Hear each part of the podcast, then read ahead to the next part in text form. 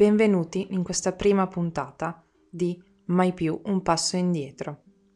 Oggi parleremo di una delle più conosciute piratesse al mondo, Anne Bonny. Nacque in Irlanda alla fine del 1600 da un avvocato e dalla sua cameriera. Suo padre, essendo sposato, cercò di nascondere l'amante, ma quando la moglie lo scoprì, dovette andarsene via dalla casa coniugale, portandola con sé.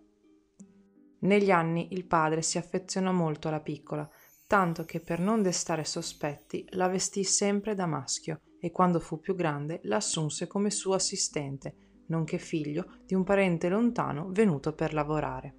Purtroppo per lui l'inganno venne scoperto, la moglie gli tolse l'eredità ed essendo in difficoltà economica si trasferì insieme alla figlia e all'amante in America, nella Carolina. Oltre al mestiere di avvocato, decise di intraprendere una carriera nel commercio per potersi arricchire di più, e fu così. Comprò per sé la figlia una magione comprendente una piantagione. La madre di Anne morì e il padre decise di affidarle la piantagione. Ma non era il suo lavoro, non era tagliata per fare la padrona di casa e vestirsi tutta ghindata. Il suo carattere fu molto irascibile, irrequieto, fiero, senza peli sulla lingua, tant'è che si dice che fosse anche forte fisicamente, che proprio grazie a questa sua caratteristica riuscì a sventare un tentato stupro, picchiando il giovane impedendogli una veloce guarigione. Circa nel 1718 si sposò in gran segreto con un giovane marinaio senza soldi, James Bonney, e insieme fuggirono alle Bahamas per cercare lavoro.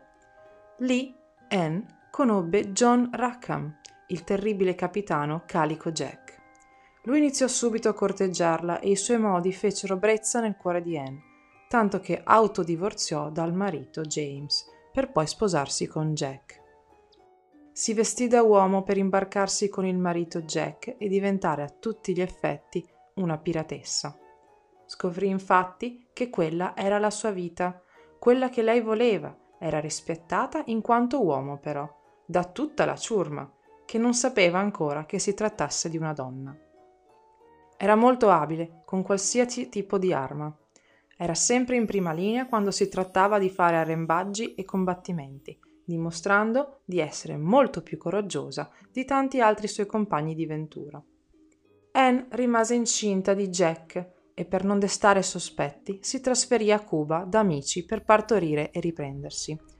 Dopo il parto, Jack andò a prendersela e tornarono a salpare per nuove avventure insieme. Ed è qui che andrà ad incontrare Mary Red, che lavorava come uomo anch'essa in una nave abbordata proprio da Jack e Anne. Anne fu quasi catturata da Mary, che quest'ultima confessò di essere una donna.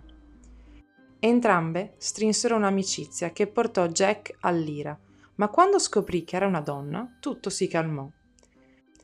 Mary quindi restò con Jack ed Anne come uomo e continuarono le loro imprese. Talvolta però le due si vestivano anche da donne, così che anche il resto della ciurma scoprì che in realtà non erano uomini e furono accettate. Dopo una pausa dalle scorribande grazie ad un programma reale in cui tutti coloro che si fossero consegnati sarebbero stati perdonati, Anne tornò a navigare con Jack e Mary ma non durò molto perché nel 1720 vennero catturati e imprigionati in Giamaica, per poi essere accusati e condannati a morte per impiccagione per pirateria. Anne e Mary però erano incinte e riuscirono ad evitare la condanna almeno fino al parto. Qui però non si hanno molte informazioni, è plausibile che grazie al buon nome del padre Anne riuscì a fuggire e a tornare in Carolina, a badare alla magione, passando così il resto della sua vita lì. Si dice che anche si sposò di nuovo ed ebbe molti figli.